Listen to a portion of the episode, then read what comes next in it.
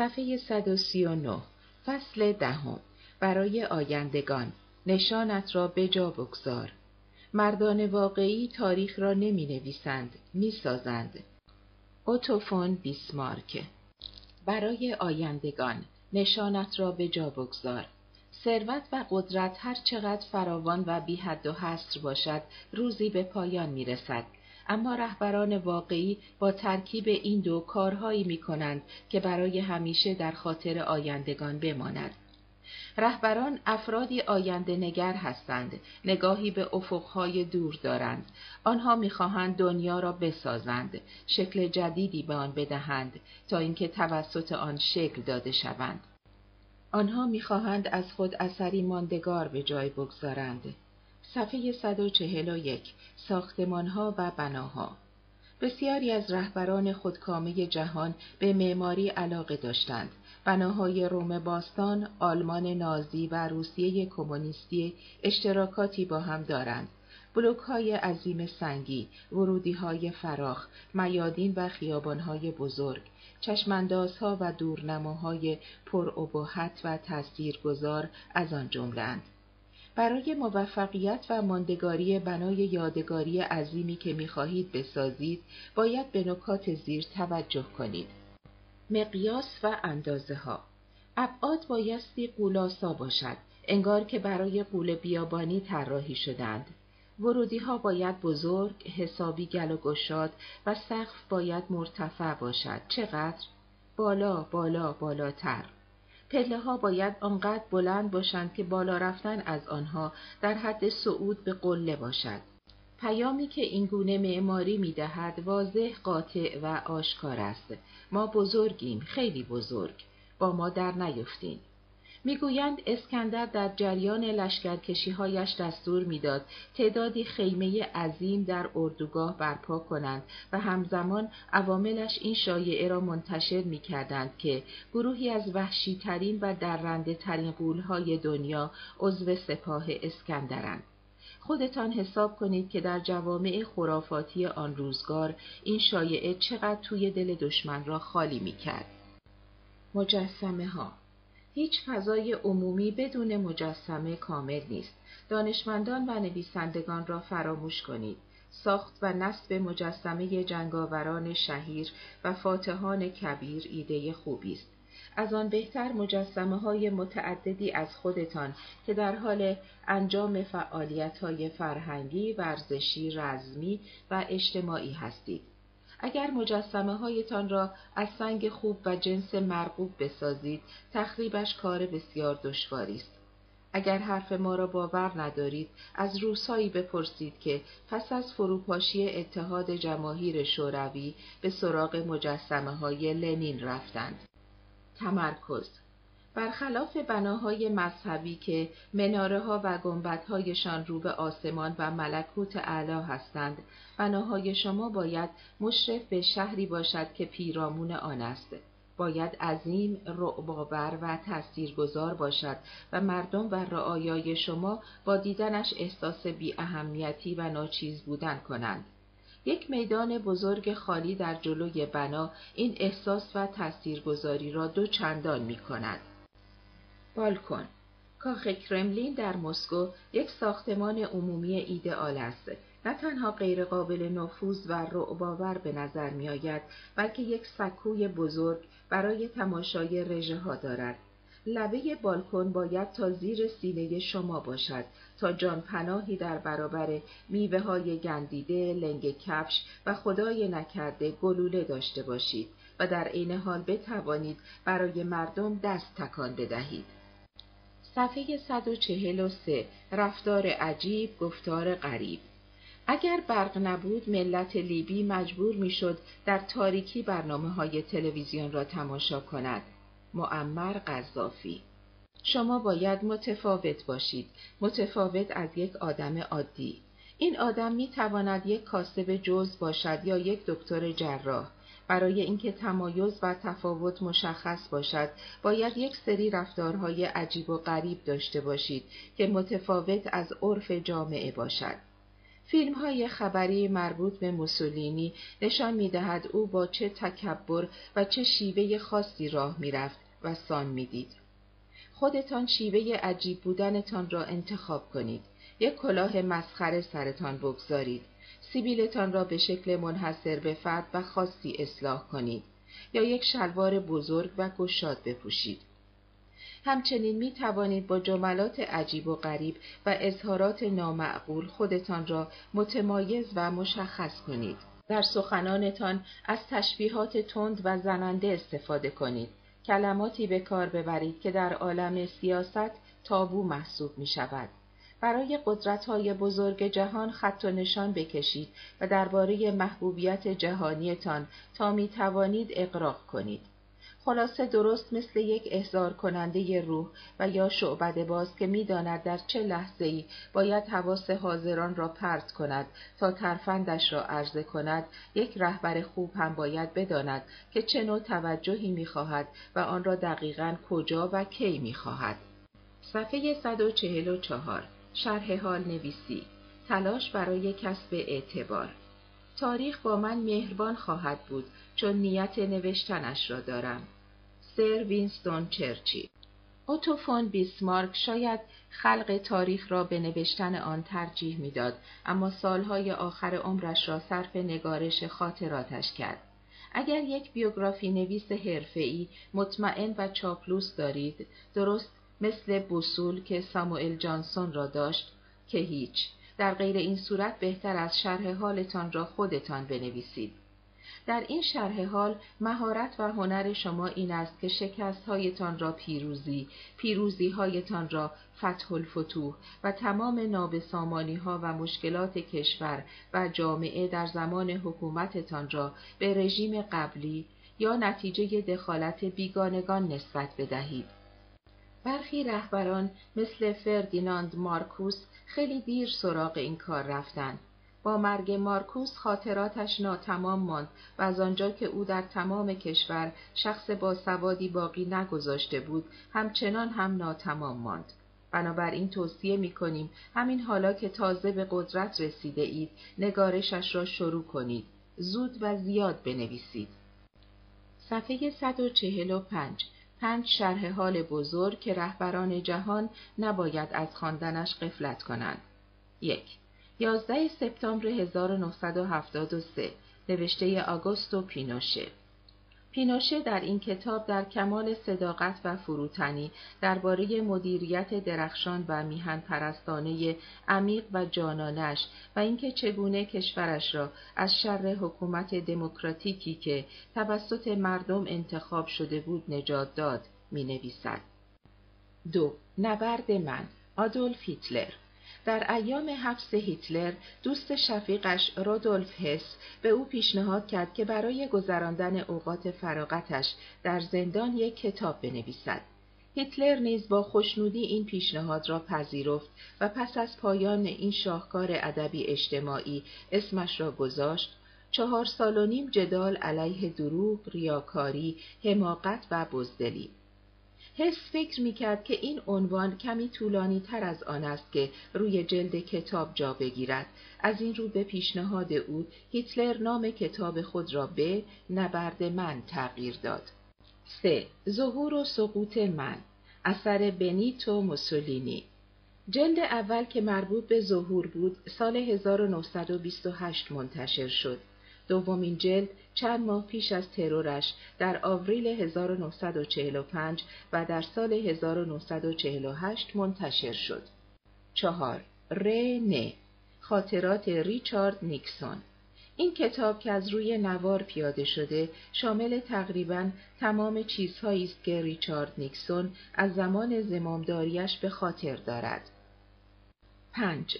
همراه با صده اثر کیم ایل سونگ رهبر ابدی کره شمالی در این کتاب به شرح رشادتها و مبارزات خستگی ناپذیرش علیه کاپیتالیسم می‌پردازد. چگونه بر جهان حکومت کنیم اثر آندره د گیلو اگر قرار است فقط یکی از کتاب های این لیست را بخوانید توصیه می کنیم این یکی را بخوانید.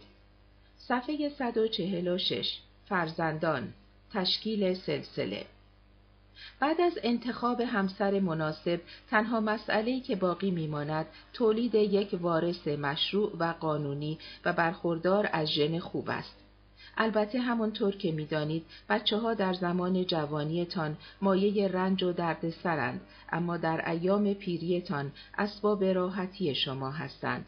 شما باید سعی کنید که زحمتش را کس دیگری بکشد و راحتیش از آن شما باشد. شما قرار است یک رهبر جدید برای جهان تربیت کنید نه یک آدم ضعیف و نفس وابسته و برای رسیدن به این هدف چند مسئله را باید رعایت کنید تا جانشینی تربیت کنید که مایه افتخارتان شود. خاطرتان باشد جانشینی قانونی تنها جانشینی است که شما باید نگرانش باشید. آنها را به یک مدرسه خوب بفرستید، یک مدرسه غیر انتفاعی، مدرسه غیر انتفاعی که در آن به زبان انگلیسی تدریس می شود ایدئال است. مراقب باشید که فرزند شما با هیچ کس دوست صمیمی نشود. سرکوب دوستان دوران بچگی یکی از سختترین کارهای یک دیکتاتور است. به او مهارتهایی بیاموزید که بعدها به کارش میآید. او را به فعالیتهایی مثل شکار و تیراندازی علاقمند کنید. صفحه 147 چیزهایی که ما درباره دیکتاتورها به خاطر میآوریم و آنچه که آنها واقعا انجام دادند. نخستین امپراتور چین کین شی هوانگ فردی بیرحم غیر قابل انعطاف و آتشین مزاج بود. اینطور که می‌گویند اگر یکی از درباریانش دو خبر بد را پشت سر هم به او می‌داد دستور گردن زدنش را می‌داد او دستور سوزاندن آثار کنفوسیوس را داد برای آزاداندیشی و دگراندیشی مجازات مرگ را تعیین کرد و مردمش مثل سگ یا دست کم تا سرحد مرگ از او می ترسیدند.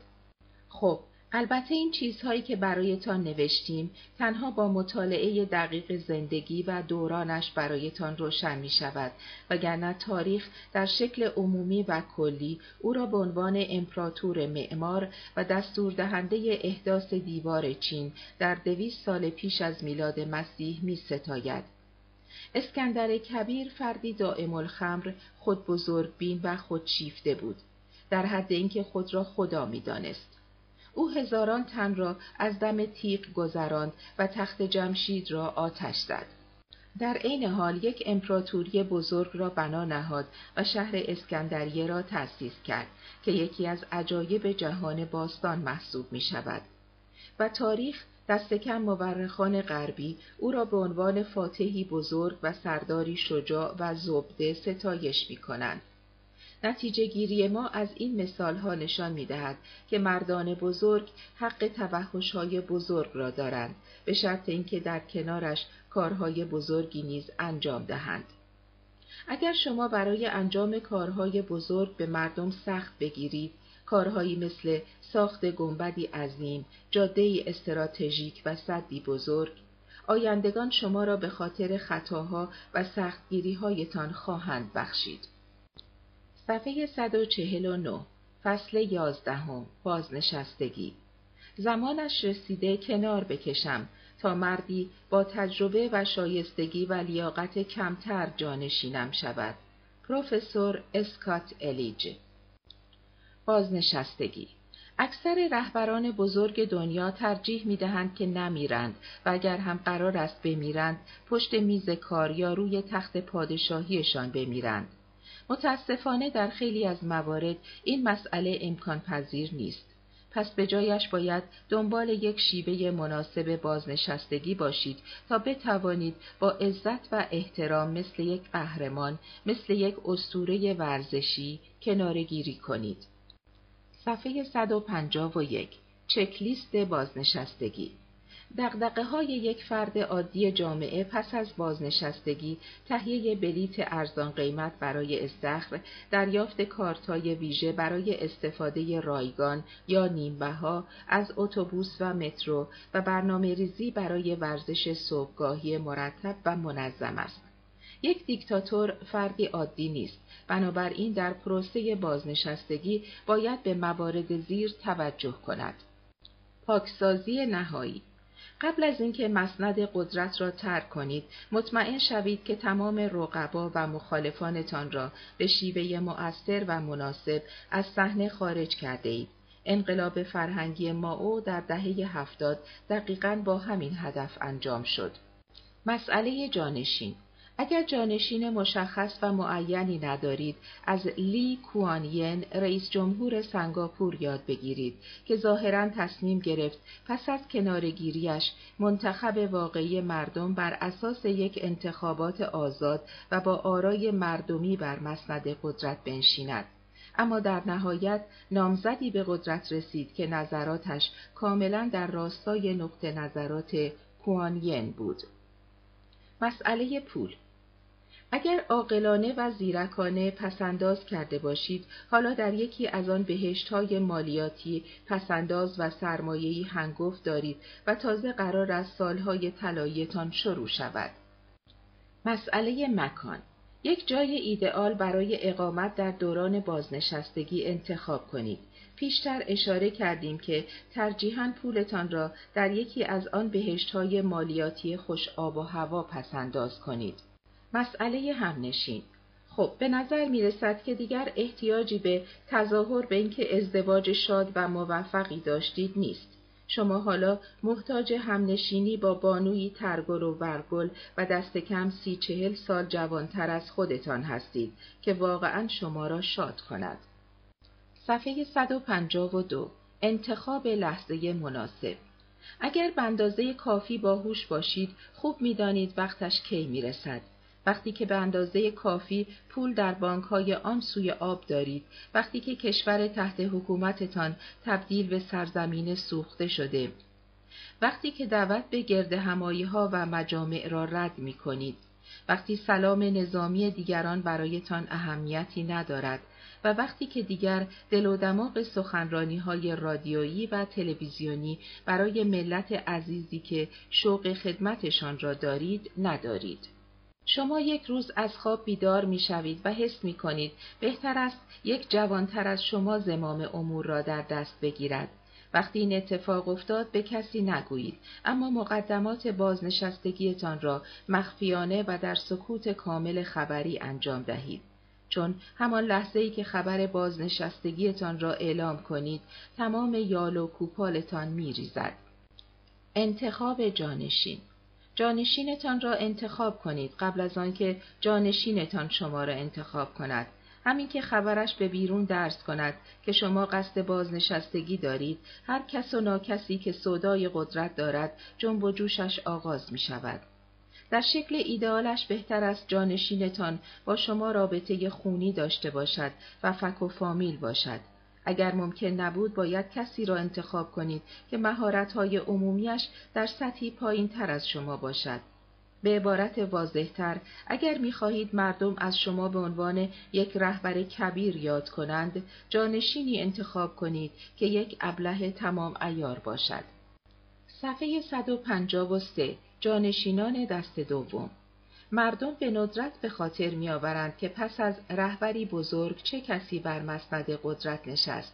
به طور مثال چند نفر یادشان هست که بعد از جورج واشنگتن جان آدامز بر مسند قدرت نشست. در زیر به شماری از این جانشینان بیکفایت اشاره می کنیم. ادوارد دوم ادوارد اول پادشاهی مقتدر و جنگجویی بزرگ بود. به او لقب پتک اسکاتلند دادند. اما پسرش یک بازنده کامل بود. او در هر جنگی که شرکت کرد شکست خورد. در نهایت اشراف اسکاتلندی با کمک همسر ادوارد که او هم از ارزگی شوهرش به تنگ آمده بود، ادوارد را ترور کردند. پردیکاس اسکندر کبیر پیش از مرگ کنترل امپراتوری خود را به یکی از سردارانش به نام پردیکاس سپرد. قرار بود او تا زمانی که پسر اسکندر به سن قانونی نرسیده زمام امور او را در دست بگیرد اما زمانی که پسر اسکندر تازه سیزده ساله شده بود پردیکاس توسط سربازانش که از ضعف نفس و بی ارادگی او به تنگ آمده بودند به قتل رسید. اکتای خان هنگامی که چنگیز در سال 1227 میلادی مرد، امپراتوری او از کره در شرق تا مجارستان در غرب گسترده بود. پسرش اکتای خان به جایش بر تخت نشست و هیچ کاری نکرد. تنها کارش این بود که قلمرویش را به سه منطقه تقسیم و مقدمات تضعیف امپراتوری مغول را فراهم کرد. ببینم اسم اکتای خان اصلا برای شما آشنا هست؟ صفحه 154 چطور بازنشسته بشوید بدون اینکه قدرتتان را از دست بدهید؟ شمایی که به سختی بر مسند قدرت نشسته اید به این سادگی دوست ندارید از روی آن سقوط کنید. حالا هر چقدر می خواهید خسته باشید. آگوستو پینوشه و کیم ایل سونگ هر دو همینطور فکر می کردند. پینوشه قانون اساسی شیلی را طوری تغییر داد که مادام العمر به عنوان یک سناتور عالی مجلس مسئولیت سیاسی و قضایی داشته باشد. کیم ایل سونگ دیکتاتور کره شمالی ایده بهتری داشت هرچند که در سال 1994 درگذشت و پسرش به جای او بر مسند قدرت نشست اما پیش از مرگ خودش را به لقب رئیس جمهور ابدی جمهوری خلق کره مفتخر کرد. سونگ ظاهرا خیلی به روح اعتقاد داشت. چطور قصر در بروید؟ در نهایت بازنشستگی وقتی معنا دارد که شما از پاسخگویی معاف باشید و برای جنایت ها و خیانت هایی که در دوران زمامداریتان مرتکبشان شده اید به هیچ عهد و ناسی پاسخگو نباشید. خوشبختانه طبیعت حامی شماست. بعد از بازنشستگی عصا به دست بگیرید و سوار ویلچر شوید. آن وقت همه با دلسوزی شما را به چشم یک سیاستمدار سال خورده می بینند، نه یک دیکتاتور سابق. اگر مثل پینوشه ماسک اکسیژن هم داشته باشید که دیگر معرک است. جانشین شما کارها را متفاوت تر از شما انجام می دهد. این متفاوت بودن می تواند باعث نارضایتی مردم شود و این میل را در شما ایجاد کند که دوباره بازگردید. بازگردید و مجددا بر مسند قدرت بنشینید. به نظرتان می رسد که شما کلا از قدرت خسته نشده بودید و فقط به یک استراحت کوتاه و تمدد قوا احتیاج داشتید. بعضی ها در برابر چنین تمایلی مقاومت می کنند اما برخی دیگر مثل ناپولئون، هانیبال و موسولینی نمی توانند. ناپولئون که از همان لحظه ورود به جزیره آلب تصمیمش را برای بازگشت به قدرت گرفته بود. هانیبال از هیچ فرصتی برای لشکرکشی علیه رومی ها چشم پوشی نمی کرد و البته هر بار نیز شکست می خورد. و موسولینی وقتی که در سال 1943 از قدرت ساقط شد برای تجدید قوا و جمع کردن نیرو به شمال ایتالیا رفت. شخصا بازگشت را به شما توصیه نمی کنیم. آخر و عاقبت همین سه نفر را ببینید. خاری و خفت و تحقیر و دست آخر هم مرگ. بله، بار اول شما نتوانستید با عزت و احترام از مسند قدرت کنار بروید. اما حساب این را هم بکنید. بار دوم ممکن است هدف برنامه پاکسازی جانشینتان قرار بگیرید. حالا دیگر خود دانید. صفحه 156 آدولف هیتلر از 1889 تا 1945 دیکتاتور فاشیست. با وجود اینکه هنرمند مستعدی بود در امتحان ورودی آکادمی هنرهای زیبای وین رد شد.